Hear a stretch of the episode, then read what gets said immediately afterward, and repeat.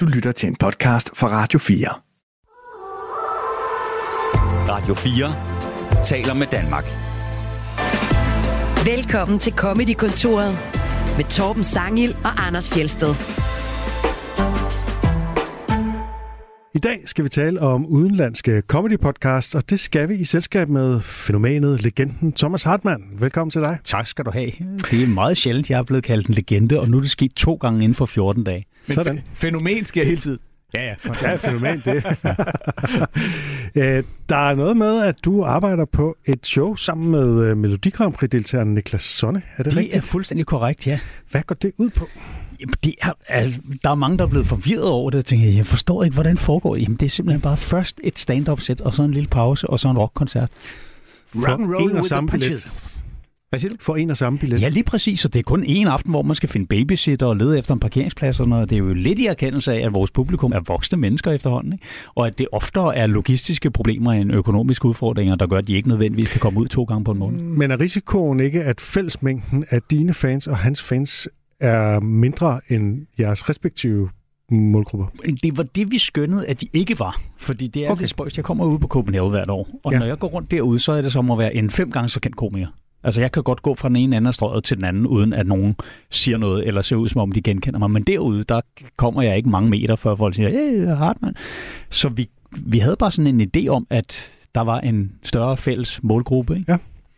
Så det der med at pulle det sammen, det er, det er simpelthen øh, en mere øh, rock'n'rollet udgave af Bøffer Bowling. Ja, præcis. og så, så øh, altså, fandt jeg jo på den tagline, der hedder, at stand-up er jo comedyens rock'n'roll. Ja. Og det er det jo også lidt. Det, er jo, det er jo kan man godt sige. Ja, det- revy det og så giver lidt mening. Det var det i hvert fald, da vi startede. Ja. Nu, nu er det blevet mere Melodi det er Grand Prix. totalt- Jeg kunne, også Ligesom sige, rock'n'roll også er blevet åbenbart. jeg kunne også sige, at øh, stand-up var comedyens singer-songwriter. Og det er nok i virkeligheden mere præcist. Poetry Slam. Det er jo virkelig en af de ting, jeg altid har elsket ved det, det er, og jeg har, jeg har brugt den her vending mange gange, men det er fordi, den dækker, at man står der som manuskriptforfatter, instruktør og eneste medvirken, og i øvrigt meget ofte tager udgangspunkt i sit eget liv. Ja. Mm. Og det, det er det, der gør stand-up så rent, og det er noget af det, jeg allerbedst kan lide ved det. Og det er også derfor, at man jo kan... Altså, Schødt han sagde det engang, han sagde, det at anme- en anmeldelse af et stand-up show er det tætteste, man kommer på en anmeldelse af en person. Og det er derfor, det er så fedt, når det går Mm. godt, og så ufedt, når det ikke gør. Mm. Hvordan har du det så, når du ser et øh, stand-up show, hvor der så bagefter er end credits, hvor der så står navn på dem, der har hjulpet med at lave manus, og på ham, der har instrueret, eller hende, der har instrueret? Og... Så får jeg en følelse af, at det ikke er et rigtigt stand-up show. Okay, Og jeg ja. ved godt, at jeg kommer til at træde nogle af mine kolleger over tæerne, når Ja. jeg siger det her, men jeg har aldrig nogensinde oplevet at have en fornemmelse af, at et stand-up show var blevet bedre af, at der var kommet en instruktør på. Det bliver altid mere teatralsk, Mm. synes jeg, end, end jeg bryder mig om. Og det er selvfølgelig en smagssag. Øh, Og så synes jeg også, der, altså, der ryger noget renhed, når, når der er sådan et helt forfatterhold krediteret. Ikke? Altså en ting er, at folk de lige har et par venner ind over til at punche. Det er jo sådan, branchen den kører konstant og hele Ja. tiden. Og det er jo også... Og det gør du også selv jo for andre. Ja, ja. Men man gør det jo også bare, når man er på turné, ikke? Hvis man, altså nu har vi eksempelvis, du og jeg, Anders, sammen med Heino Hansen, og, og i flere andre menneskers selskab været på klubture sammen. Ikke? Mm. Og der gør man jo ofte det, hvis man er en ansvarsfuld og god kollega, så ser man de andres show hver aften, og så ser man, om man ikke lige kan komme med små bitte inputs. Ikke? Og det er en spøjs ting ved stand-up-komikere, det er, at ja, ja, nok er vi konkurrenter, men vi konkurrerer altså mere med resten af verden, end vi konkurrerer med hinanden. Og det er ligesom om det der sjovhed er et fælles mål. Ja, Og, og, øh, og hvad der styrker branchen. Hvad der styrker den enkelte, styrker branchen, og hvad der styrker branchen, styrker os alle sammen. Ikke? Ja, og, og, og så oftest er det også det der med, hvis jeg skulle undlade at fortælle dig, det er en sjov joke eller tag, jeg havde til noget, du har fundet på, fordi jeg var bange for, at du fik mere succes, så får jeg jo heller ikke selv følelsen af at fortælle dig det. Og du siger, ja, fedt. Præcis. Og den følelse ja. vil jeg jo gerne have.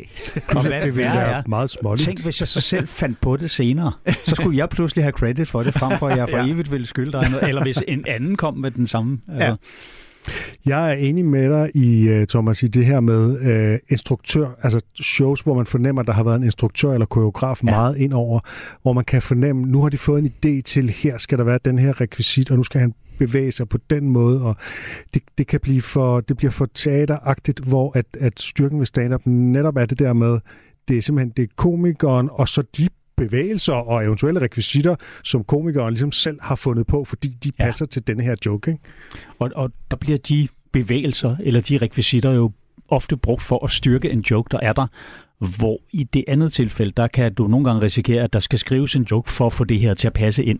Og ja. det er lidt den omvendte rækkefølge, ikke? Og instruktør leder efter den der dramaturgiske bue. Der er jo sådan en hel skole for, hvornår skal der ske hvad, ikke? Og der, der, ved, man, der ved jeg jo, at man bruger Godfather-filmen er det Godfather 2, man bruger simpelthen som skole Til at få berettermodellen. Øh... Altså med nøjagtigt ja. på midten i tidsforløbet, at der piker hans character arc. Mm.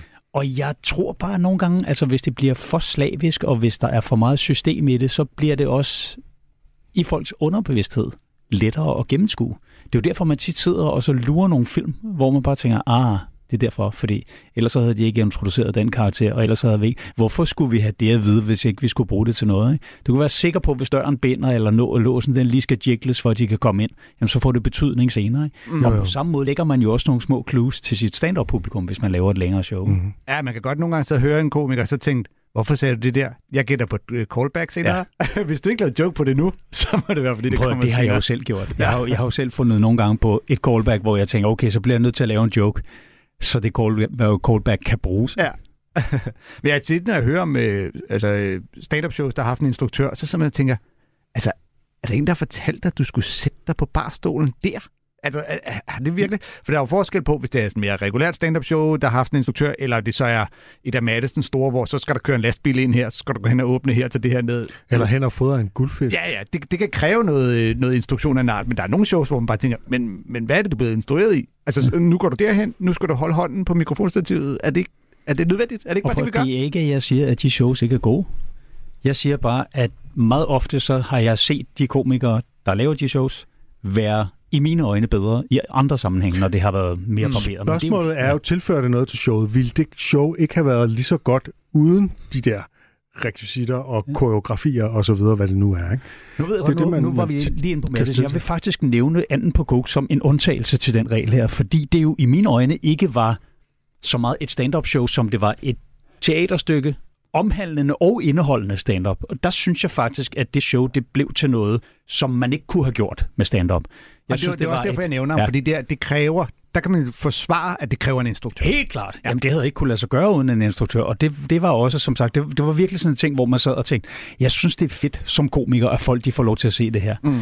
Så skal man bare lige æde den der illusion med, at et one-man-show bliver skrevet samme dag, som det skal fremføres. Ikke? ja, ja. Men ja. Det, det, tror jeg godt, at Anders han har vidst, at okay, nu er det sat lidt på spidsen, og det kan folk nok godt regne ud, det her. Ikke? Ja. Hvis man skal lave noget urealistisk, så skal man jo helst lave det så urealistisk, at folk ved, at det er urealistisk. Hvis vi går tilbage til dit show med Niklas Sonne, altså kommer du til at øh, kommentere på hans musik i dit materiale, eller bliver det to helt adskilte ting, hvor I nærmest ikke øh, går i dialog med hinanden? Nej, jeg kommer til at kommentere på hans musik og på musik i det hele taget, fordi ja. det er den sammenhæng, vi er yes. der i. Ikke? Yes. Men der bliver også materiale om alt muligt andet. Selvfølgelig. Bare, ja, ja. Nu, det er jo en af de ting, jeg altid har været tvunget til i forbindelse med redaktionsarbejde, og som radiokomiker osv., det har været det der med, at jamen, nu har du et emne, nu skal du skrive noget på det. Og det betyder så til gengæld også, at man bliver bedre til det hen ad vejen. Så hvis nogen de siger, skriv noget på kaffemaskiner, så kan jeg som regel godt. Ikke? Og der er musik jo så bredt et emne, og at, at nogle af de første jokes giver jo sig selv. Altså at vi jo stort set alle sammen har ting i vores pladesamling. Nu taler jeg til et publikum, der har en pladesamling, eller en CD-samling, som vi ikke er stolte af. Mm. Og det er, det er en lidt spøjs ting, det der med, at man, man kan, der er nogle ting, man kan lide, som man skammer sig over, men der er aldrig noget, man skammer sig over ikke at kunne lide. Øh, Nå, mm. jo. Der kan være noget, man altså, synes, det er uheldigt, er... at man ikke kan lide, eller man burde ja. kunne lide, fordi alle dem, som man ellers stiller smag med, kan godt lide det. Sådan har jeg det med Neil Young for eksempel. Jeg kan ikke lide Neil Young, og jeg vil ikke sige, at jeg skammer mig over det, men jeg synes, det er sådan lidt, jeg ved godt, det er lidt, og jeg ved, der er sådan en masse lytter ud, der allerede nu er sur på mig, jeg siger, at jeg ikke kan Neil Young, for han er Gud, han er, man, man skal kunne lide Neil Young, og jeg kan ikke lide ham, jeg synes, han synger forfærdeligt, og jeg laver nogle kedelige melodier. med Neil Young, og med Bob Dylan, og med Lou Reed for, sin, for den sags skyld også, hvor jeg bare tænker, det må også stadigvæk gerne lyde godt, når de synger så kan det godt være, at de er nogle... Der er, der kommer, der er sur ly. Altså, der er, det, er jo, det er jo koryfærer, dem her. Dem må man jo ikke, ikke kunne lide. I Torben, men der kan det godt være, at jeg bare er lidt... kultureliten. Ja. Der, der skal man kunne lide Niljo. Ja. Lige men Torben, der kan det godt være, at jeg bare er mere arrogant i min indstilling end dig, fordi der får jeg jo tit den der følelse af, når, øh, når folk de sådan kan lide, om jeg er enormt glad for fusionsjazz, jeg har fundet den her lille fyr, som spiller på den, og hvor man bare tænker, det kan du ikke lide i virkeligheden. Du kan bare rigtig godt lide men, at sige, at du, du kan lide det. det. Ja. Men der tror jeg bare, at du vil have det som med meget af det musik, jeg godt kan lide så derfor er jeg straks sådan, ja, nej, der er faktisk folk, der... Jamen, jeg ser jo mange af dine opslag, og ofte så lytter jeg jo også til noget, hvor jeg tænker, det her, det er ikke lige mig, men hvis man læser dit opslag først, og så lytter til det bagefter, så kan man godt ligesom fornemme, hvad det er, du har kunnet lide ved det. Ikke? Og der, okay. Okay. der er også mange ting, vi deler. Altså, jeg er også enormt glad for Talk Talk, også de, er, Yes. også de lidt mere obskure ting. Nå, men, Altså, øh, hvis man skal overføre det, så vil man i vores branche måske godt kunne øh, møde nogen, der vil have svært ved at indrømme, hvis de for eksempel bare ikke kunne fordrage Stuart Lee, eller øh, nogle af de der Nu komikere. rækker jeg hånden op. vi kan ikke fange Thomas på noget som helst her. Nå, nej, nej, men, nej, men en ting er, at jeg skulle, hvis kan ikke du havde forstå, bragt ham hvad jeg på banen, så havde jeg selv sagt, prøv at Stuart Lee er et, et skoleeksempel på det samme inden for comedy. Nå, så du kan godt lide ham der, der, der godt kan lide at holde sit publikum gissel i fem kvarter uden en eneste punchline. Men, Altså, men, og men, jeg, jeg synes, når han er sjov, er han rigtig sjov, men det er simpelthen ikke værd at vente på. Nej, men det er, jo, det er jo bare for at lave en overførsel til, at inden for komik er der også nogle navne, hvor at man lidt skal skammes over, hvis man ikke kan lide dem på samme måde, som du ved. Ja. Ja. Du, hvis du siger, du er bare helt vild med Dane Cook, så skal du måske også skamme dig lidt over det. Men det gør jeg bare ikke. Jeg skammer mig over, aldrig over ikke at kunne lide noget. Jeg skammer mig ja. Ja. nogle gange over at kunne lide noget. Jeg har, jo nogle gange, jeg, kan, huske- jeg har nogle gange set film, hvor jeg bagefter har tænkt, kan jeg vide, om der er noget galt med mig, fordi jeg ikke øh, synes, den her film er god, for alle siger, den er god. Så, så kan jeg godt skamme mig lidt over det, må jeg, fordi jeg er for dum. Jeg skammer mig faktisk ikke over ting, jeg kan lide. Altså, det er det, der hedder guilty pleasure. Altså, det har jeg, det har jeg, nogen, det har jeg faktisk lavet et opslag om, apropos opslag. Ja. Fordi jeg, ikke, øh, jeg forstår egentlig ikke, altså, der er ikke rigtig noget, jeg skammer mig over. Altså, jeg kan godt se, at der er noget, som jeg godt er klar over. Det her giver ikke point at kunne lide, men jeg skammer mig ikke over at kunne lide det. Jeg ville ønske, jeg havde det sådan. Og, og øh, en af mine store personlige helte, Dave Grohl fra Foo Fighters, han siger, I don't believe in guilty pleasures. If you like something, fucking like it. Don't feel guilty about it. Og jeg går ud fra, at det er musik og film og sådan noget. Der, der må være nogle seksualiteter, hvor det ikke kan overføres. Eller hvis du ikke kan lide frugt, det vil jeg også skamme over, hvis det var mig. men det er... Ej, der, der er sgu nogle ting. Og igen, jeg vil ønske, at jeg kunne stå mere ved det, men jeg har, jeg har stået... Jeg har stået i en pladebutik og bedt om at få en Spice Girls CD-single plomberet, fordi jeg ikke ville have, at ekspedienten skulle vide, Det skulle, det skulle lyde, som om det var en gave. Du har, har du stået hos plade, i pladebutik og sagt, og så skal jeg have den her med Neil Young, og så skal den her Barbilla, og så Spice Girls, og så den her med Guns N' Roses. Og... så ligger den der puttet. Ja, den der, der skal plomberes. Den skal plomberes. så du beder mig få den plomberet, for, for, og så gå hjem og høre den selv. Det her det vil jo ikke give nogen mening for folk, der er, er vokset op med internettet, men der var en gang, hvor hvis man skulle have en, en pornofilm, så skulle man lege den, eller låne den, eller købe den. Jeg har købt en pornofilm en gang i mit liv, og jeg har altid forestillet mig, at det ville være et virkelig pinligt forhævn. Og det var faktisk på Odense Banegård i den Axel Music, der lå der. Jeg var på turné, og så havde jeg jo lige fået en computer, der kunne øh, afspille DVD'er og sådan noget, og jeg tænkte, der er hotelværelser den næste måned. Nu går jeg sgu ned og køber den film. Og jeg udvælger en, ikke? og jeg tager så... Kan du huske, hvad det var for en? Nej, det kan jeg ikke. Ja, det var sådan en uh, compilation. Så det var ikke en, det var ikke en af klassikerne. Nej. Det var en greatest hit. og jeg tager et par andre film, for det ikke skal virke alt for påfaldende. Og hvor, at, så er, der, så er der sådan nogle unge mennesker udenfor, og hvor jeg kan høre, det var dengang jeg stadigvæk havde min hørelse, at den ene af dem begynder at snakke om, var det ikke Thomas Hartmann? Og, er der. og så begynder de at stå og diskutere, om de skal gå derind, og jeg står bare og tænker, skynd dig, skynd dig, skynd dig til den der ekspedient, ikke? Og hvor så heldigvis, de beslutter sig for at gå derind, men er sådan, de- de skal lige være lidt, og jeg når at få den her film ned i posen, ikke? Og så bare tænker, åh, gudskelov, jeg slapper. Og de kommer hen, og det, den ene får en autograf, og jeg siger hej hej, og så skal jeg til at gå, så kigger ekspedienten på mig, og så siger han, så har I et show her i byen i aften, eller hvad? Hvor jeg bare indtil videre, så havde han været 100% professionel, og lavet som om han ikke havde genkendt mig. Men the jig was up. Og det var ikke noget, han sagde, hov, du glemte at putte den her pornofilm ned i pose. Dog ikke. Skal du have den plomberet? Jeg tror faktisk, jeg har den endnu, hvis jeg graver i gemmerne. Ja. Ej, ej, der, ej, jeg kan en god øh, geohistorie.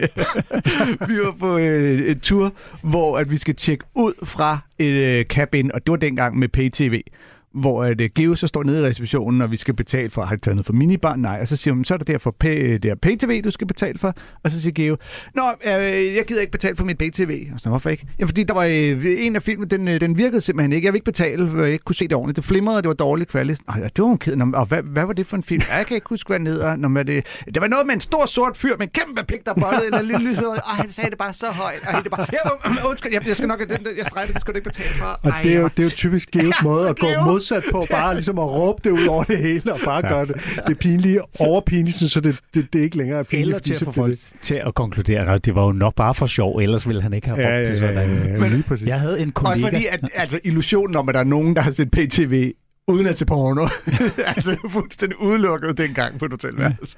Hmm, jeg kunne da godt se uh, Springtime in New York igen. We got mail. You got mail. Jeg, jeg havde en kollega, eller rettere sagt, det var en af vores ansatte, jeg arbejdede i et luftfartsselskab, hvor jeg lavede besætningsplanlægning. Og på et tidspunkt, der kørte vi en operation ned i Tyskland, fordi vi havde lejet, lejet på fly ud til øh, et tysk rejsbyrå. Og der var en af vores stewards, der hed Gerrit Sederland, en hollænder. Han var altså den fødte småsvindler. Det var så vildt, hvad han lærte mig af mærkelige tricks. Blandt andet så underviste han mig i, at på de fleste hoteller der, der var jo de der pay-tv-ting. Der kunne du gå ind i en menu på selve tv'et og sætte en tidsgrænse for, hvor længe, fordi man havde jo altid sådan 5 minutters preview eller noget mm. af den stil. Ikke? At Alt rigeligt. så lå, der var sådan et overlay rundt om knapperne på, på de der hotelfjernbetjeninger, som var lagt på efterfølgende. Så menuknapperne eksempelvis ikke var tilgængelige, så var selve gummiknappen pillet op. Men hvis man nu pilede det af, hvilket man ofte kunne, fordi de var jo begyndt at køre med elkedler der, så du kunne bare lige dampe det, så blev liven blød. Så kunne du finde den der menuknap, og så gå ind og så sige 120 minutter i stedet for 10 minutter. Og sådan var han bare hele vejen igennem. Hollandske nummerplader, hvis jeg prøver at lægge mærke til det, der er tallene sat på. De er ikke, de er ikke ligesom præget ind i en, en baggrund. Så når han skulle hjem til Lækkerkærk i Gouda-provinsen, og han vidste, at han ville køre forbi x antal fartkameraer, så byttede han lige rundt på nogle af tallene på sin nummerplade. Han havde sådan en Opel Calibra, og så kørte han bare altså, afsted med 220 km i timen. Og så er det en random dude, der får et hav Ja. af bøder, og tænker, I don't get it. Nej, nej, nej, nej. Jeg, jeg spurgte ham nemlig, jeg sagde, laver du den samme kombination hver gang? Uh, nu har vi uh, brugt 17 minutter af Ja. vores radioprogram. Og du har en quiz. Gud, ja. Skal vi, skal vi nå quizzen? Skal vi have quizzen? Skal vi ikke have quizzen? Så skal vi have quiz-jingle. Ja! Vi har talt utroligt lidt om podcast. Quizzen.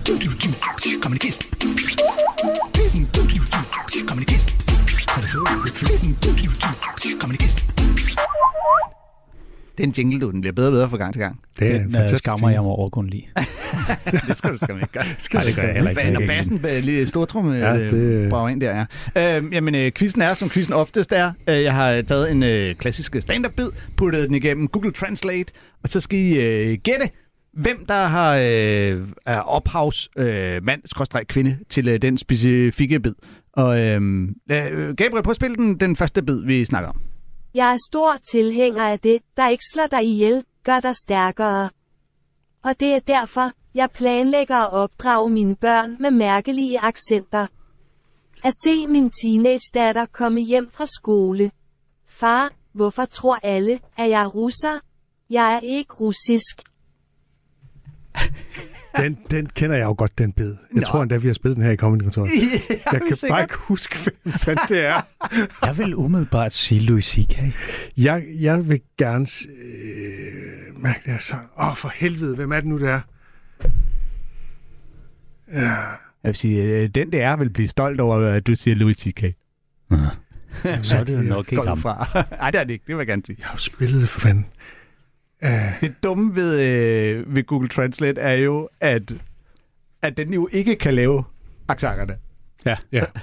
så, så da der kommer her, de, uh, why does everybody Nå, think ja, I'm ja, ja. Russian? Det vil man jo ikke kunne øh, forstå. I am not Russian!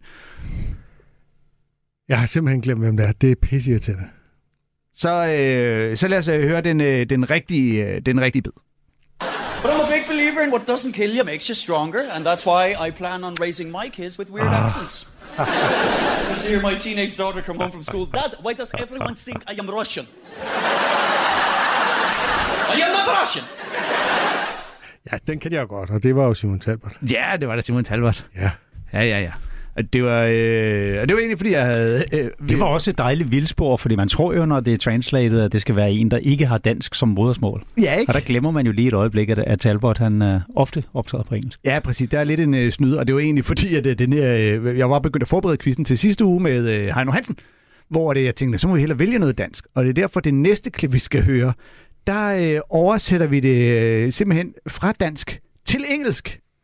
Og så skal I se, om I kan finde ud af, hvilken dansker, der er ophavsmand. Til Altså, jeg kan lige så godt sige det, som det er. Hvis det er mig, og jeg ikke gætter det, så vil jeg skamme mig resten af dagen. I don't have it. I don't have it. I don't have it. The biggest dick in the world. I don't have it. Let's get this out of the way. I know some of you during the show have looked up here. Maybe whispered a little and said, um, hey that guy, do you think he has the world's biggest dick? But it's not me, so there must be someone else dangling it around. And I would like to say congratulations. Hope you find the woman with the world's biggest pussy. So you can have some weirdo sex together. Fucking freaks, man. Wish you could move to India and pull trucks around in your long mutant dick. Good luck with your fly fishing. And the rodeo show, Lasso Franz. Det er Tobias Dybvad. Det fungerer forbløffende godt på engelsk.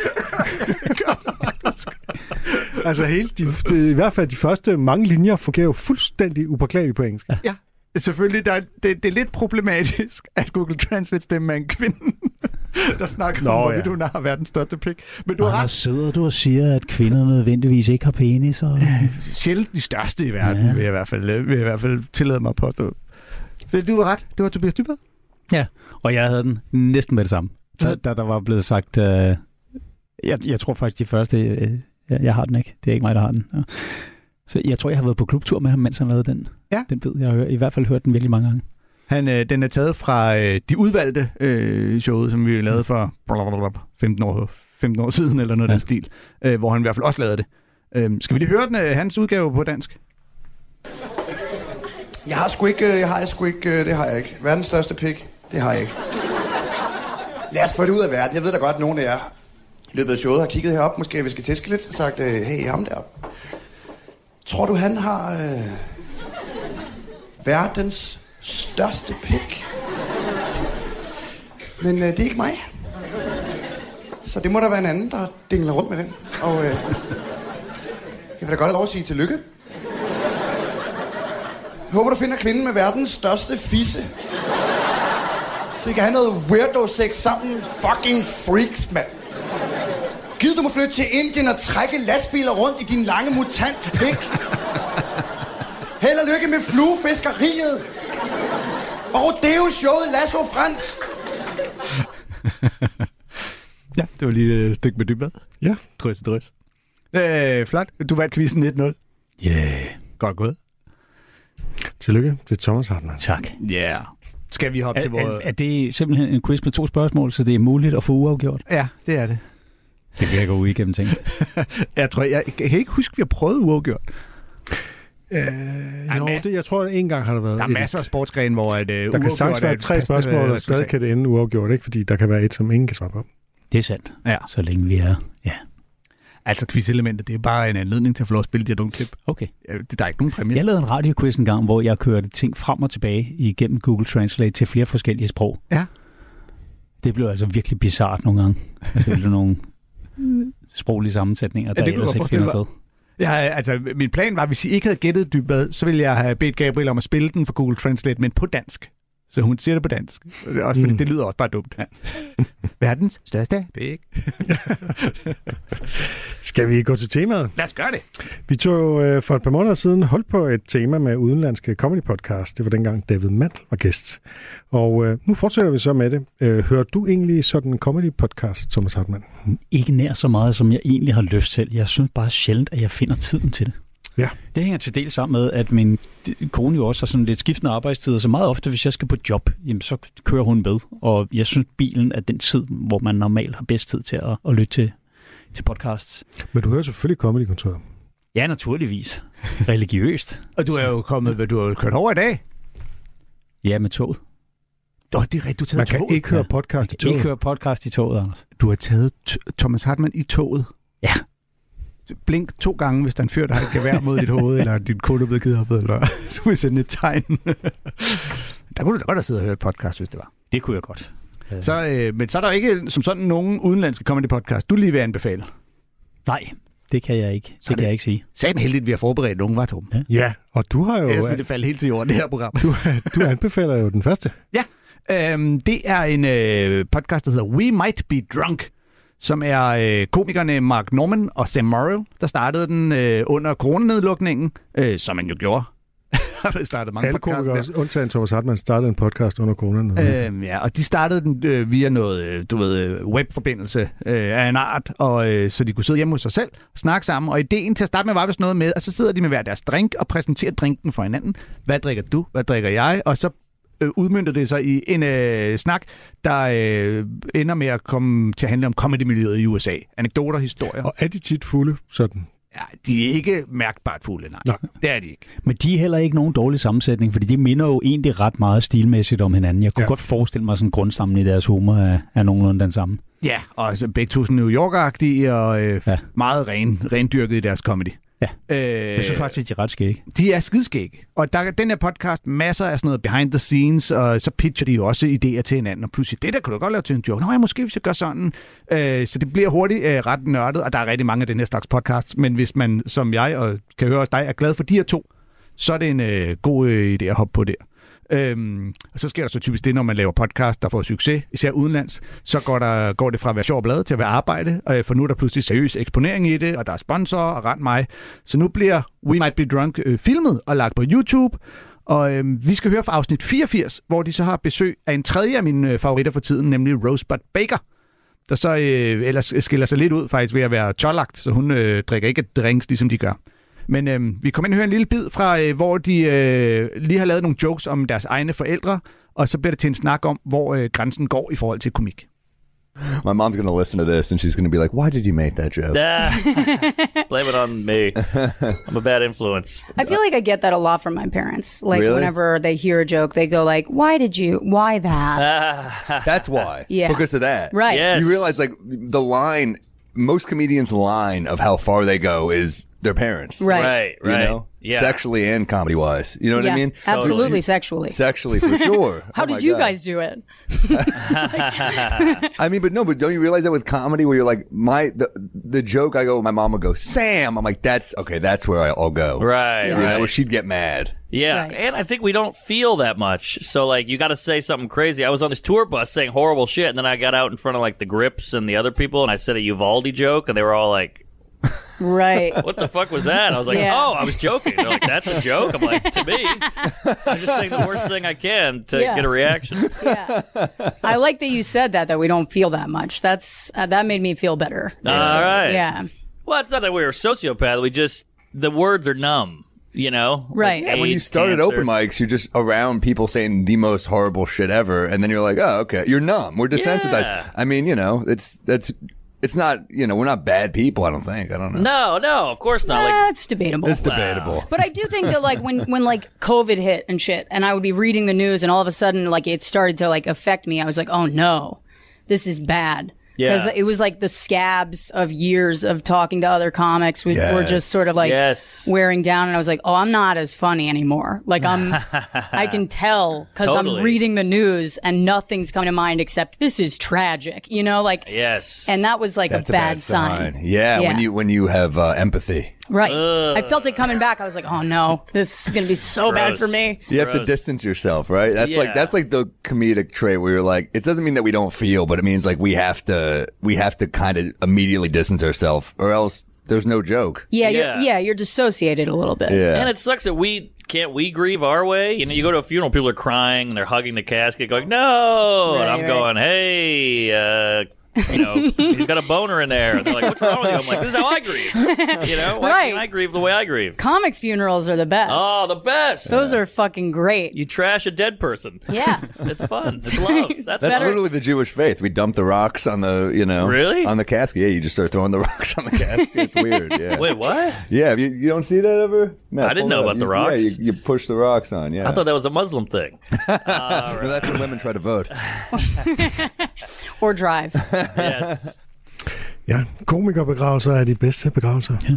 Men de rørte faktisk noget der, som jeg nogle gange har brugt som argument, fordi når, når vi har haft diskussioner og snakke i branchen omkring det her med politisk korrekthed og hele woke-bølgen, og hvor meget det egentlig begrænser os, der har jeg nogle gange oplevet, at kolleger sig, men jeg synes ikke, jeg tænker over det overhovedet, og hvor jeg har kaldt bullshit, og hvor jeg så prøver, hvis du ser dit eget sæt fra for fem år siden, og så dit eget sæt nu, så er der tydelige beviser på, at du vejer ordene lidt mere, end du gjorde før i tiden. Og jeg siger ikke, det er nødvendigvis kun er en dårlig ting, fordi det er sgu ikke kun dumt, at vi bliver tvunget til at tænke lidt over, hvilke tær vi tramper på, og hvor hårdt vi tramper, og hvor berettiget det er i forhold til, hvor sjovt det er. Det er ikke kun forkert, men det er bullshit at sige, at man slet ikke tænker over det. Ikke?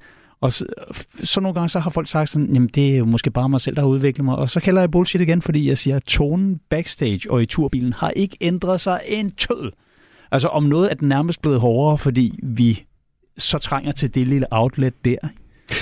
Og det er netop det, for, fordi vi skældner i højere grad end nogen andre imellem mm. jokes og statements, jokes og rigtige meninger. Og fordi vi stadigvæk godt kan lide at få hinanden til at grine ved at sige noget outrageous shit. Mm. Ja, jeg vil sige til en vis grad. Altså, mængden af homofobiske jokes backstage er slet ikke den samme, som den var for 10 år siden. Nej. Det er i hvert fald min oplevelse. Nej, nej, men det er jo så også en ting, hvor man tænker, der, men der er vi jo også bare kommet det rigtige sted hen. Ja, ja det er, og jeg brugte en diskussion ind på, ind på Brian Mørks væg, hvor jeg skriver, at comedyen regulerer sig selv. Mm. Det gør den, fordi hvis ikke der er et publikum til en vis type jokes efter et stykke tid, så forsvinder de helt af sig selv. Ja. Vi er jo ikke interesseret i at stå og sige noget, hvor folk de bare sidder og tænker, eller siger, boo. Ja? Mm. Så er det ikke sjovt for os at lave, så er det ikke en joke længere. Hvis, hvis ingen i verden griner af noget, der bliver sagt, så er det ikke en joke. Og det synes jeg er interessant, det der med, hvor, hvor, hvor meget man er i tråd med sit publikum. Ikke? Fordi der er jo principielt i forhold til også det, de taler om her, er der jo en, en risiko for, at komikere er så placeret, så de ikke er i føling med, hvad publikum egentlig øh, synes er sjovt, eller hvad publikum kan blive stødt over og sådan noget. Men der er jo så bare, den anden side af det er, det kan man jo mærke, fordi man kan jo mærke stemningen i rummet, man kan mærke, hvor mange der griner. Ja. Og på den måde, så, så, så er komikere, medmindre de er tonedøve, er de nødt til hele tiden at tune sig ind på, hvad er egentlig stemningen i det her rum? Hvad fungerer? Og der er også det der med, noget fungerer nogle steder og ikke andre steder, og der er forskel på mellemrummet og jøring og alt det der, ikke? Præcis, Men... og det er derfor, stand-up er mere live end noget andet live. Mm, men, altså det, at selv en, en musiker starter et nummer, og så er de altså i gang med det, og så er kursen stukket ud lige indtil det nummer er slut. Det kan være 4-5 minutter, ikke? hvor nu er vi i gang med det her, og han ved egentlig ikke, hvordan folks reaktion er på det, før han hun er færdig mm. med nummeret, hvor vi jo konstant, altså vi får løbende anmeldelser af publikum. Og det er ikke bare et spørgsmål om, vi ved, hvad de synes. De ved også indbyrdes, hvad de andre i salen synes. Det svarer jo til at lave en, en vild med dansdans, hvor dommerne kontinuerligt sidder og ja. skifter de der skilte med nummer ud og siger, nu, nu er det fire, og nu mm. det er en syv, og det her, oh, nu er vi nede og på også kan være indbyrdes forskellige i deres vurdering, ja. ligesom ja, publikum jo også altid er. Det er jo, det er jo meget sjældent, at publikum er fuldstændig enige. Og øh. publikum ved, at vi ved, om de synes, vi... Altså, Ja, det, det går simpelthen flere ja. lag ud, ikke? Fordi nogle gange kan publikum også, åh, oh, han, han ved godt, at det ikke er godt, ja, det her. Han, han, han sveder. det, men jeg, altså, jeg, jeg kan godt lide den måde, Mark øh, han øh, i tale sætter det med, hans eksempel er jo, at han laver en Uvalde-joke, som er, øh, det er Texas, hvor der var skoleskyderi sidste år, og 21 mennesker døde, ikke? Hvor han, han kan sidde i bussen med de andre og sige alt muligt lort, og så kommer han ud og møder, du ved, øh, anførselstegn, ja. rigtige mennesker. Der er sådan er det en joke? Øh, ja, for mig er det. Øh, der er lidt af den der med at tale, før man tænker, og så er det bare, hvor lang tid skal du tænke, før du... Altså, fordi det kan jo stadig godt regne i forhold til nå op på scenen og sige det, inden du tænker. Altså, det er bare, hvor lang tid du men skal hvis nå. vi skulle balancere på grænsen hele tiden, og folk mm. synes jo altid, det er bedst, når det er til grænsen, men ikke over den. Men det svarer jo altså til at gå på linjen på et ræb, hvor du kun kan falde ned til den ene side. Ja. Men, I øvrigt, men, så findes der ikke en grænse, det vil jeg gerne endnu en gang øh, føre på banen. Der er, er, der, er ikke, der er ikke en grænse, som Nej. man kan være... Altså, det, det, det, det er fleksibelt. Man, man gør noget, så får man en reaktion, så tuner man ind, hvis man ikke er tonedøv. Øh, eller man vælger at ligesom, øh, appellere til de 10 procent, som, som stadig er med, eller hvad man nu gør. Men ja. der er ikke en grænse. Altså, det, det, den findes det er der nemlig ikke. Og prøv at høre, det, det er noget individuelt, det er noget personligt, det, og det er jo... Jeg har jo det princip, jeg vil gerne sige undskyld, hvis jeg selv synes, jeg er gået over stregen. Men jeg kan ikke sige undskyld for noget, jeg har sagt, som er gået over nogle andre streg, fordi den kan være et helt andet sted end min. Og i øvrigt, så kan deres streg være to forskellige steder, afhængig af om det er lørdag aften eller torsdag aften. Så hvor fanden skulle man vide det fra? Ikke? Men ja. man kan jo så også ligesom sige, okay, vi kan angribe det her fra den anden side, rent logisk, og så påpege det virkelig dumme i, at der kan sidde et menneske i en sal med 2200 mennesker, hvor de 2199 mm. af dem griner, og så siger vedkommende, det er ikke sjovt hvor man siger, det er der ret effektivt statistisk belæg for lige nu, at det er. ja. Og alligevel bliver man mest irriteret ja. på den ene idiot, der ikke. Ja. Ikke? Nå, for helvede. Jeg tror bare også, som, som komiker, altså hele den idé med, hvis jeg kan finde på noget, der er sjovt, så tænker jeg, altså det er jo det, det hele, det er strukturen i det, referencen, aktualiteten, muligheden for at overraske eller chokere. Det, det er det første, vi tænker på. hvorvidt at selve emnet eller de andre er med på den, det, det er tit noget, der først kommer bagefter, ikke? Det er derfor, vi indbyrdes blandt komikere altid ved, ah, jeg er med på, hvad du prøvede der, fordi du, det var en bane switch, eller du prøvede at referere til det, det er helt med på. Men så kan man møde nogle andre, der er sådan lidt, oh, du kan da ikke lave jokes om det her skoleskyderi. Sådan, øh, jo, fordi øh, matematikken passer jo. Altså, det er jo det, er jo det. det, er jo det jeg prøver at præsentere for dig. Ja. Øh, og, og det er den misforståelse, jeg tror, der nogle gange sker. Jeg havde jo jeg begge to med i sådan en undersøgelse, jeg lavede på Zetland, en artikelserie for nogle år siden, om øh, jokes, som komikere fortryder. Øhm, og hvor I begge to havde nogen, I fortrød. Og det er ikke, fordi vi behøver at gentage dem her og sådan noget. Det kan man, øh, det kan man læse på nettet. Men det er bare for ligesom at, at påpege det her med, som du sagde, Thomas, det her med, jamen, altså, jeg kan godt fortryde nogle jokes, fordi jeg godt kan høre, når jeg tænker efter, at den der var på en eller anden måde på en, på nogens bekostning, som jeg egentlig ikke havde lyst til ja. i længden, uh, skulle, skulle, det skulle gå ud over på den Jeg måde. kan ikke? huske mit eksempel, og jeg, og jeg kan også huske, det der skete efterfølgende, det var, at de, jeg, jeg refererede til pigerne fra IQ som værende ikke særlig attraktive, og det tænkte jeg dengang, at det kunne jeg roligt gøre, fordi de, de var det. Altså, de, de var jo pæne stort set alle sammen. Så nu kan jeg ikke lade være med at smide en lille joke ind ved at sige stort set, men hvor jeg tænkte, så, så ved folk godt, at det bare er for sjov, og så blev jeg bare ældre og indså, for det første... Lolle så har det- udviklet sig, hun er faktisk blevet ret attraktiv. Jamen, det er ikke sikkert, at de selv har følt sådan. Altså selv sådan en som, som Julie, som jo bare var, var altså pisse smuk, hun ja. kunne jo godt have gået rundt og været usikker. Og hvad værre er, der sidder jo masser af, af unge kvinder derude, som hører de jokes, som objektivt set er mindre attraktive end de piger, og tænker, okay, hvis han synes, de er så grimme, hvad vil han så ikke tænke om mig? Og det er sådan en erkendelse, jeg skulle komme til, før jeg tænkte, okay, det var, det var bare unødvendigt og dumt Mm. og uforsigtigt. Ja. Ja, men jeg vil også sige, at man er blevet ældre, for man har fundet ud af også netop, der er en, der modtager den her joke, som ikke er en af de her, der sidder og griner. Altså, Ja. du ved, man skal lige huske, at der måske er en, der sidder et sted og overhovedet ikke synes, det er sjovt. Er det så nødvendigt? Nej, nej, men der er jo ikke rigtig noget af det, vi laver, der er nødvendigt. Nå, det, er, det er mere men- et spørgsmål om, hvorvidt det er berettet. Ikke? Og, og Ja. det kræver altså også nogle gange, hvis man tænker, okay, der kan være et muligt offer i det her, så skal det også være tilpas sjovt. ja. Den anden pointe i, i det klip, vi hørte, det er jo det her med at bruge forældrene som målestok. Har I nogensinde gjort det, eller kan I genkende noget i det? Eller er det helt... Øh, de lyder som om, at når ja, forældrene er jo målestokken. Og det er mine forældre faktisk ikke. De har været overraskende afslappet. Det, det har været nogle mærkelige ting, min mor hun en gang imellem reagerede på, at jeg har sagt, men det har jeg altid bare, du ved, rystet på hovedet af. Men nu er der sket det, at min svigermor lidt er af målstokken, og jeg har endda haft en bit om det her, at jeg, jeg spiller word feud med min svigermor, og det er altså et benspænd, så I tror, det er løgn, og man nogle gange sidder og tænker, okay, jeg kan skrive analfisting til, til 221 point, men jeg tror lige, jeg skriver pen til 17. Og så det værste er, altså når hun så kort tid efter skriver pik eller sådan noget i den stil, så tænker man bare, okay, det er bare, nu er det jo bare snyd. altså hvis vi begge to skulle holde det sobert, Mm. så ville det være fint nok. Ikke? Anetfisting af din datter. Nej. Nej, det tæller ikke som et ord, jo. Nej. Men jeg, vil så, jeg, øh, jeg kan godt øh, forholde mig til, at de siger det der med, at det er forældrene, der ligesom bliver... Øh, men det har heller aldrig været for mig. Mine forældre har altid været enormt opbakkende om stort set alt, hvad jeg har sagt. Øh, og aldrig lavet sådan et, åh, det der må du ikke, og det Har du, overstreget." har du nogensinde øh, lavet jokes om dine forældre på scenen? Ja, det, det har jeg. Ja, det har jeg. Jeg vil sige, for mig er det faktisk begyndt at gå lidt den anden vej nu, hvor jeg har nogle jokes, hvor jeg tænker, er jeg interesseret i, at mine øh, døtre hører det her? Ja. Øh, og den, Endnu en fordel, vi ikke har for børn. ja.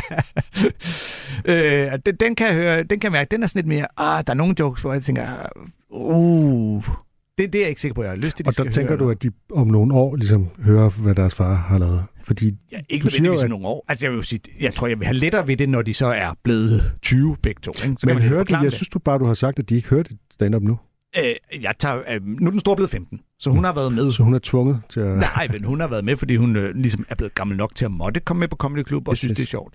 Øh, den anden, hun får ikke, hende tager ikke med, men de har snakket om, hvordan deres øh, vikar i skolen nogle gange har smidt noget YouTube op på skærmen i spispausen, og det så har været noget med Anders Fjeldsted, og har været sådan lidt, det, det, det skal han ikke. Det skal han ikke gøre. Nej. Altså, han skal ikke smide noget stand-up op på øh, skærmen, når der sidder nogle øh, tredje eller fjerde klasser og spiser frokost. Men han skal slet ikke gøre det med den ene far. Jeg, jeg tror simpelthen, at det er vigtigt, at du på et tidspunkt, Anders, spiller hele dit bagkatalog for dem. Og jeg, jeg er ikke i gang med at lægge op til en joke nu. Nej. Problemet er, og det oplevede jeg faktisk med, med mine nevøer, at der var nogen, der havde citeret mig for noget, der var sådan taget lidt ud af kontekst, ikke? Hvor jeg sagde noget om, om familie og sådan noget i den stil. Ikke? Og hvor jeg så måtte få den afklaret og sige, nej, nej, nej, hold nu op, det er bare det her.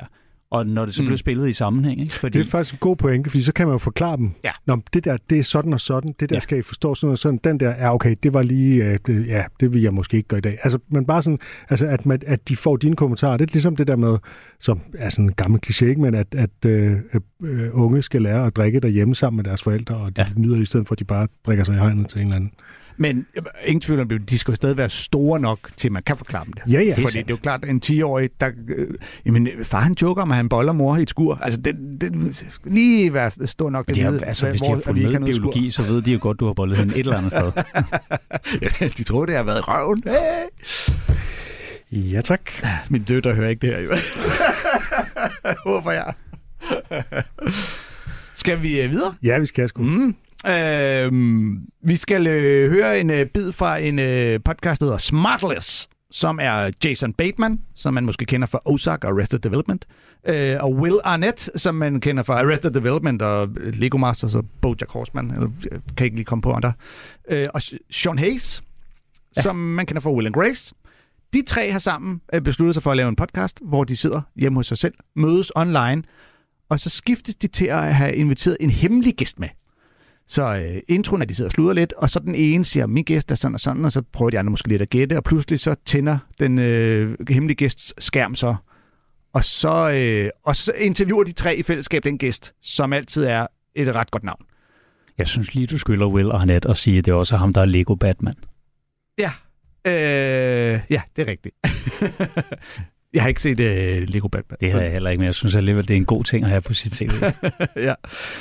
Øhm, men den her, den, altså, det er et øh, podcast, hvor de er, øh, det er rigtig hyggeligt. De er super positive og begejstrede, og det skal man lige kunne håndtere. Altså det der med ligegyldigt, hvem gæsten er, så er de kæmpe fans og øh, har kæmpe respekt og alt det der øh, snak. Men kæft, hvor er de gode sammen, de tre. Og så det der med at høre dem blive præsenteret for den hemmelige gæst, fordi de er jo alle sammen så store gæster, øh, stjerner, at de kan få nogle ret fede gæster med og så bliver de alligevel starstruck indimellem over, hvor vilde gæster de har. Og jeg har haft alt fra øh, Steven Spielberg til Paul McCartney og Bono og Ricky Gervais og øh, George Clooney og sågar Joe Biden. Men de har også haft store stjerner inde. Øh, jo. Øh, vi skal høre et øh, kort klip fra et afsnit, hvor de har Adam Sandler med, og øh, hvor Adam Sandler fortæller om, hvordan han fik job på øh, Saturday Night Live. Somehow I got Saturday Night Live and moved back.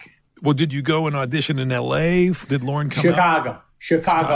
I, when I auditioned, it was me and Chris Rock and Dana Gould and a couple other guys at Second City or at the Chicago Improv. Oh, at Chicago Improv. Okay. Yeah, and and then I remember Lauren was there and Smigel, Robert Smigel was Sure. there, Hilarious. and Wow. uh, Marcy Klein, and a couple of others, and Chris Rock got it immediately after after the show. And me and Rock know each other since we're like 17, also, and and so. Uh, I saw Lauren run over to Rock, and I was like, "Oh man, okay, he's got it. I'm out." And uh, and then I I was flying home, and no one talked to me. And I was flying home, and remember on the planes you used to put a credit card in. It was like 25 bucks a minute and stuff. Yeah. Right. So I, I was scared to use that because I, I, I knew my fa- father would kill me for wasting money. But I was just flying and flying, and I was like, uh, I gotta call my agent, man. So I put the credit card in, and, and uh, he called, and I said, Did they say anything? They liked you. They thought you, you some of your writing was good. I said, Oh, okay. And what's that mean? They were like, Well, they want maybe want you as a writer. And I said, what do you mean? I, I, I, I think I was like insane. And I was like, I want to be a, but I want to be a star. And they were like, I love the guy next to you on the plane. Probably is just like, oh boy. yeah, this guy wants to be a star. Because you can't talk quietly on a plane. No. But I want to be a star. Get in line, buddy. Get in line. We all do. Yeah, man. I don't know. So eventually I got, got hired as a writer. A writer for what, like a year, and then and then on camera. Yeah, I did. It was thing uh, called writer feature player, and and and, it, and me and Spade and Schneider had that, and uh, and you would do the. I'm sure you, you you guys all know this stuff, but you would write write for everyone else, and then give yourself a line like as the delivery guy, and try to get on and score, and you know, and you'd score. After ten shows, they started going. All right, that guy's okay. Out. Let's let's give him a couple Uh-huh. lines. Ja, Adam Sandler, han vil ikke være skribent, han vil være stjerne. ja. Og det er lidt bizart, at de har ville hyre ham som writer, fordi det har jo ikke været det, der var påfaldende, når man så tidligere Adam Sandler ting, at man Nej. har tænkt, det er godt materiale det der. Det har mere været ham, der bare var grundsjov. Ja. Og det er jo sådan i bagklogskabens lys, men han havde, på det her tidspunkt har han formentlig ikke øh, været særlig meget på skærmen, og derfor så har de ikke vidst det, og man er altid sådan lidt, ja ja, men vi har jo, altså, de havde ligesom nogle andre øh, ret store navne, ikke? Så, Jeg elsker jo stadigvæk en gang imellem at finde de der The Hurley He Boys, øh, eller Boys sketches med, med ham og Chris Farley. Mm. Ja. Let, let, me, let me shave your grandma. Ja, men det er også bare det at høre ham sidde og fortælle om, du ved, og så fik Chris Rock det, ja. og så var det, man tænker, fuck, det kan have været med dengang, ikke? Ja. Nu går Chris Rock, og jeg er lige til casting på Saturday Night Live. Ja. Men der sker jo også noget andet for dem, uanset om de så laver en podcast under corona, eller om de kommer på Saturday Night Live eller noget. Det er, at potentielt set er hele verden deres marked. Mm. Og det er jo en spøjs ting, vi lever med herhjemme. Det er det der med, at jamen, altså, noget kan blive en Danmarks succes herfra, men det skal altså være på et andet sprog, hvis det skal være en verdens succes, ikke? eller have Ja. potentiale til overhovedet komme uden for landets grænser. Jeg kan huske, at vi på et tidspunkt nede på Comedy Zoo havde en, en uh, New Yorker-komiker, der hed Adrian Minkovic. Han var halvt argentiner mm. på besøg, hvor jeg forsøgte at forklare ham om de begrænsninger, der var i det, fordi vi talte om det der med, at vi, vi bliver nødt til at generere ret meget materiale herhjemme, fordi vores marked er så lille. Ikke? Og hvor han sådan ikke helt kunne forholde sig til det før, jeg sagde, "Men prøv at forestille dig, at du kun havde halvdelen af New York at optræde i. Den anden halvdel, der kunne du ikke komme. Fordi folk de forstod ikke, hvad du sagde. Og derfor var det også ligegyldigt, hvis de kom som turister i din halvdel af New York, eller der røg nogle klip på nettet eller noget. Ikke? Og han var sådan lidt, fuck. Og hvor jeg sagde, man skal forholde sig bare i gang som komiker herhjemme. Skrive en halv times materiale hvert år.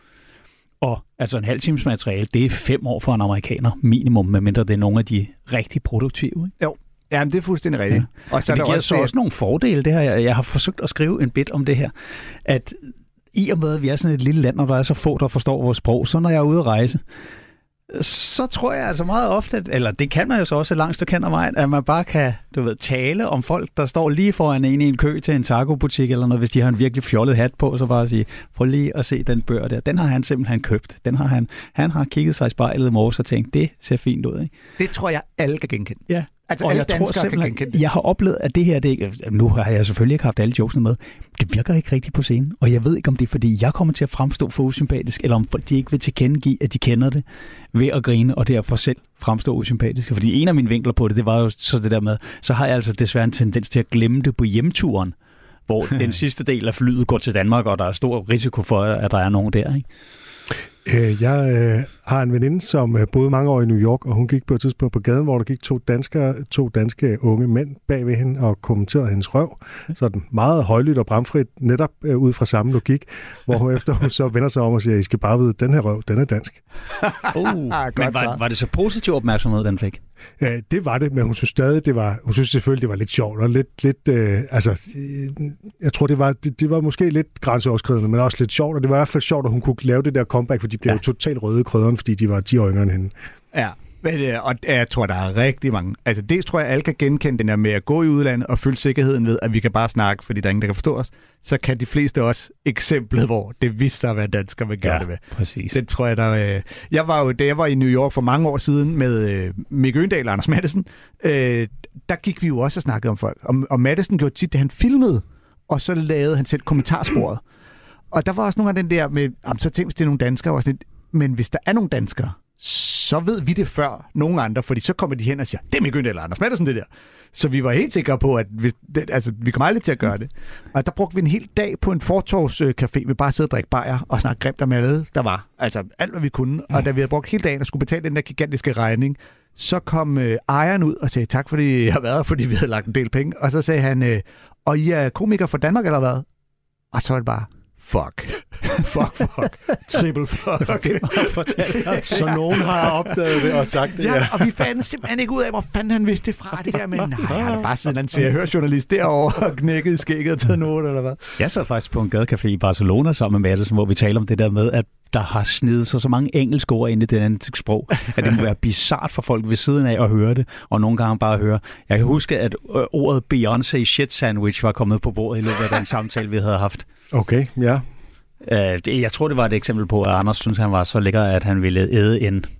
uh, men der var bare sådan mange eksempler, hvor vi sådan, så begyndte vi at sidde og nu siger jeg med vilje, backtracke igennem samtalen for at ligesom sige, okay, hvad har, hvad har folk fået af mærkelige udpluk her? Ikke? Hmm. Og der må bare sidde folk ved siden af og så tænke, hvad helvede handler den der samtale om? Ja, ja, ja. Ligesom da jeg var barn, og du, og du var barn, Torben, mm. og der var de der nyheder på grønlandsk. Nå ja, ja, ja. Og det var Alangosuak, Der var også nyheder på Urdu og alt muligt. Øh, ja. Men så sagde de jo altid, altså stednavne og Mm, ministernavne ja, ja. og sådan noget på dansk. Poul Nyrup Rasmussen. Ja.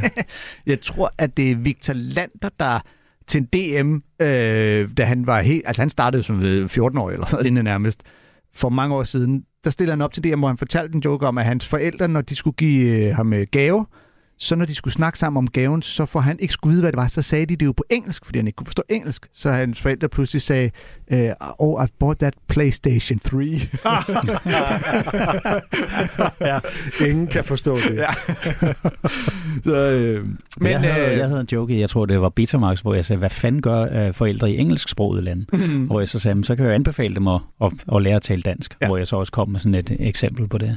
Honey, when we get home, uh, we could maybe open a bottle of wine, and I can uh, bolle dig i røven som en... altså, det er virkelig sådan noget. ja, selvfølgelig den vej. det er også skægt. Ja. Men øh, Smartless, øh, det kan anbefales. Den, øh, den, er, den er bare hyggelig, og de, at man tænker, tre mennesker, der interviewer en, det kan hurtigt blive noget rod, men de er skide gode til det. Og de supplerer hinanden godt, og Will Arnett er pisse sjov, fordi han kommer bare med dumme kommentarer øh, til højre og venstre hele tiden. Må jeg gætte på, det er ham, der har skaffet Joe Biden som gæst? Det... Amy Poehler, som han jo er gift med, har jo haft ham med i uh, Parks and Rec. Nå, jeg kan ikke engang huske, hvem... Har Joe Biden været med i Parks and Rec? Ja, han bliver i hvert fald hele tiden omtalt som en, at hun okay. vil, vil falde fuldstændig svime over. Jeg er ret sikker på, at han er med på et Ja, tidspunkt. det kan sagtens være. Jeg vidste ikke engang, han var gift med Amy Jeg Poehler. har kun set halvdelen af første sæson. Jeg er ikke så langt. Kæft, det må have det sjovt. Det. Men øh, jeg kan faktisk ikke huske, øh, om det er ham, der har ham med. Men øh, det er, altså, der bliver man bare sådan lidt benåret over. Okay, så sidder jeg bare og snakker med præsidenten. Øh, det, er, det er sgu meget vildt. Men det, jeg synes jo personligt, det er sjovest, når de har komikere inde og snakker, øh, eller ja, og komiske skuespillere og lignende. Og, øh, men det her, det er jo også, når nu vi snakker om, når hele verden er dit marked, vokset og blevet til en podcast, der er, altså bliver afbrudt af lange reklamebreaks, og øh, sign dig selv op, hvis du vil høre afsnittet på udgivelsesdatoen, øh, frem for når den først kommer ud, og der har været en turné, som bliver til en dokumentarfilm, og øh, hele måde. Fordi altså, jeg ved, de, de, når jeg først hører, at de her tre, så kommer der et reklamebreak, så tænker jeg, har I brug for de reklamepenge? Altså, hvor, hvor, hvor meget får man for at få reklamer i en podcast, og I laver Hollywood-film? Er det virkelig nødvendigt? Ja, men, det- men det er måske en logik, du kan applicere, hvis man tænker efter danske forhold. Ikke? Fordi så vil re- reklamepengene jo være tilsvarende mindre. Ja, ja. Og man De tænker, "Ah, nok." kan I ikke undvære de 50.000? ja, ikke hvis det er 500.000 og dollars. Nej, og det er jo det, de får nok rigtig, rigtig mange Det er sandsynligvis det, ikke? Ja. Og, og i virkeligheden, så, altså jeg forsøger at tage mig selv i at blive irriteret over det, når jeg sidder og ser YouTube-video eller noget, og der kommer reklamer, hvor jeg nogle gange sådan lige har taget mig selv, jeg slår ud med armene, ah, nu igen, og så går det op for mig, nå ja, jeg kan jo, altså for den pris, jeg betaler for at have et internetabonnement, har jeg jo underholdning her til resten af mit liv uden mere udgifter. Hvis den pris, jeg skal betale, det er indimellem at se en reklame for PFA Pension eller Bosch Værktøj eller noget, så er det i virkeligheden en ret ringe pris at betale. Det ja. eneste, jeg vil sige, der irriterer mig, det er en funktion, der er på YouTube, hvor hvis du har pauset, og så du genoptager afspilning, så til trods for, at du lige har set reklameblokken, altså 30 sekunder tidligere, så prøv pausen og gå ud og lave en kop kaffe øh, ind og start den, så kommer reklameblokken Jeg igen. pauser det tit på YouTube. Det er der aldrig sket for mig. Det kan godt være, at det primært er på bilvideoer. Eller jeg har dem, jeg har dem pauset i længere tid. de der det er i hvert fald en Okay, ting. ja, ja, ja, det, okay. Det, det kan jeg simpelthen ikke genkende. Men øh, det er sjovt, at det er på bilvideoer, der kommer reklamer for Bosch-værktøj og Nå, pensionsordninger. det er jo så i øvrigt en anden ting. Det er det der med, at folk de, de brokker sig nogle gange over det der, at internettet holder øje med os, de ved alt, hvad vi laver. Ja, yeah, hvad, jeg tror altså ikke, at internettet synes jeg er så spændende. Og ærligt talt, ikke, jeg vil hellere have Mm. reklamer for øh, svejseværker og, og, og, og bildele og den slags, end jeg vil have reklamer du ved, til højre og venstre. Jeg synes, det, der er noget meget smart i det mm. der med målrettet marketing. Ikke? Jo, det har du ret i. Tid, vores tid er gået. Nå, for sagen. Der skal nogle nyheder på om lidt. Mm. Øh, jeg, vi har endnu ikke fået øh, overbevist cheferne om, at det er vigtigere, at vi snakker videre og får udskudt. Nej. Men øh, det var en Men fornøjelse. det gør vi jo bare i næste uge. Jo. Vi fortsætter da, fordi der er da et par stykker, vi ikke fik spillet Ja, ja, af de her udenlandske podcast. Men det var en stor fornøjelse at have dig med, Hartmann. Hvornår, øh, hvornår er det, du skal øh, lave øh, rock and roll with the punches? Det er 8. i 3. og 9. i 3. 8. og 9. i 3. Ja, Og i henholdsvis Aarhus og København. Og billetter på thomashartmann.dk. Nej, Nå. det website er blevet uh, lukket, og, og vi kan ikke få det åbnet igen, fordi at den FBI-medarbejder, der lavede aftalen med dem, der, der lavede websitet, han ikke er der længere, og det skal være den, der indgik aftalen. Som, så, så nu er mit domænenavn bare taget gissel. Jeg betaler stadigvæk for at have domænet, men jeg har ikke adgang til Aner man en lille irritation i din... I virkeligheden en ret stor ligegyldighed, fordi ens okay. egne websites bliver jo ikke brugt til en skid. Altså, Nej. Facebook er jo blevet, og Instagram er jo Men blevet til det et er internet rigtig rart, i når man lige skal researche på, hvad sker der for Thomas Hartmann, når han skal være gæst i Comedykontoret. Ja, men omvendt så kan man så sige, at jeg Synes, var måske ikke den bedste i skal have verden en til at... website øh, for vores skyld. Hvor skal, ja. du, øh, hvor skal man købe billetter til dit show hen? Allthingslive.dk Allthingslive.dk i stedet for. Øhm, og øh, man kan høre meget mere Comedykontoret, hvis man går ind og podcaster det. Der kan man høre hele bagkataloget, hvis du er en af dem, der rent faktisk sidder og hører det i radioen lige nu. Og ellers så lyttes vi ved om en uges tid. Skal vi lige have en øh, hurtig fart-joke? Meget hurtigt. Øh, joke som lort er ikke mit favoritemne at joke om, men det er klart nummer to. Hey! Du har lyttet til en podcast fra Radio 4. Find flere episoder i vores app og på radio4.dk.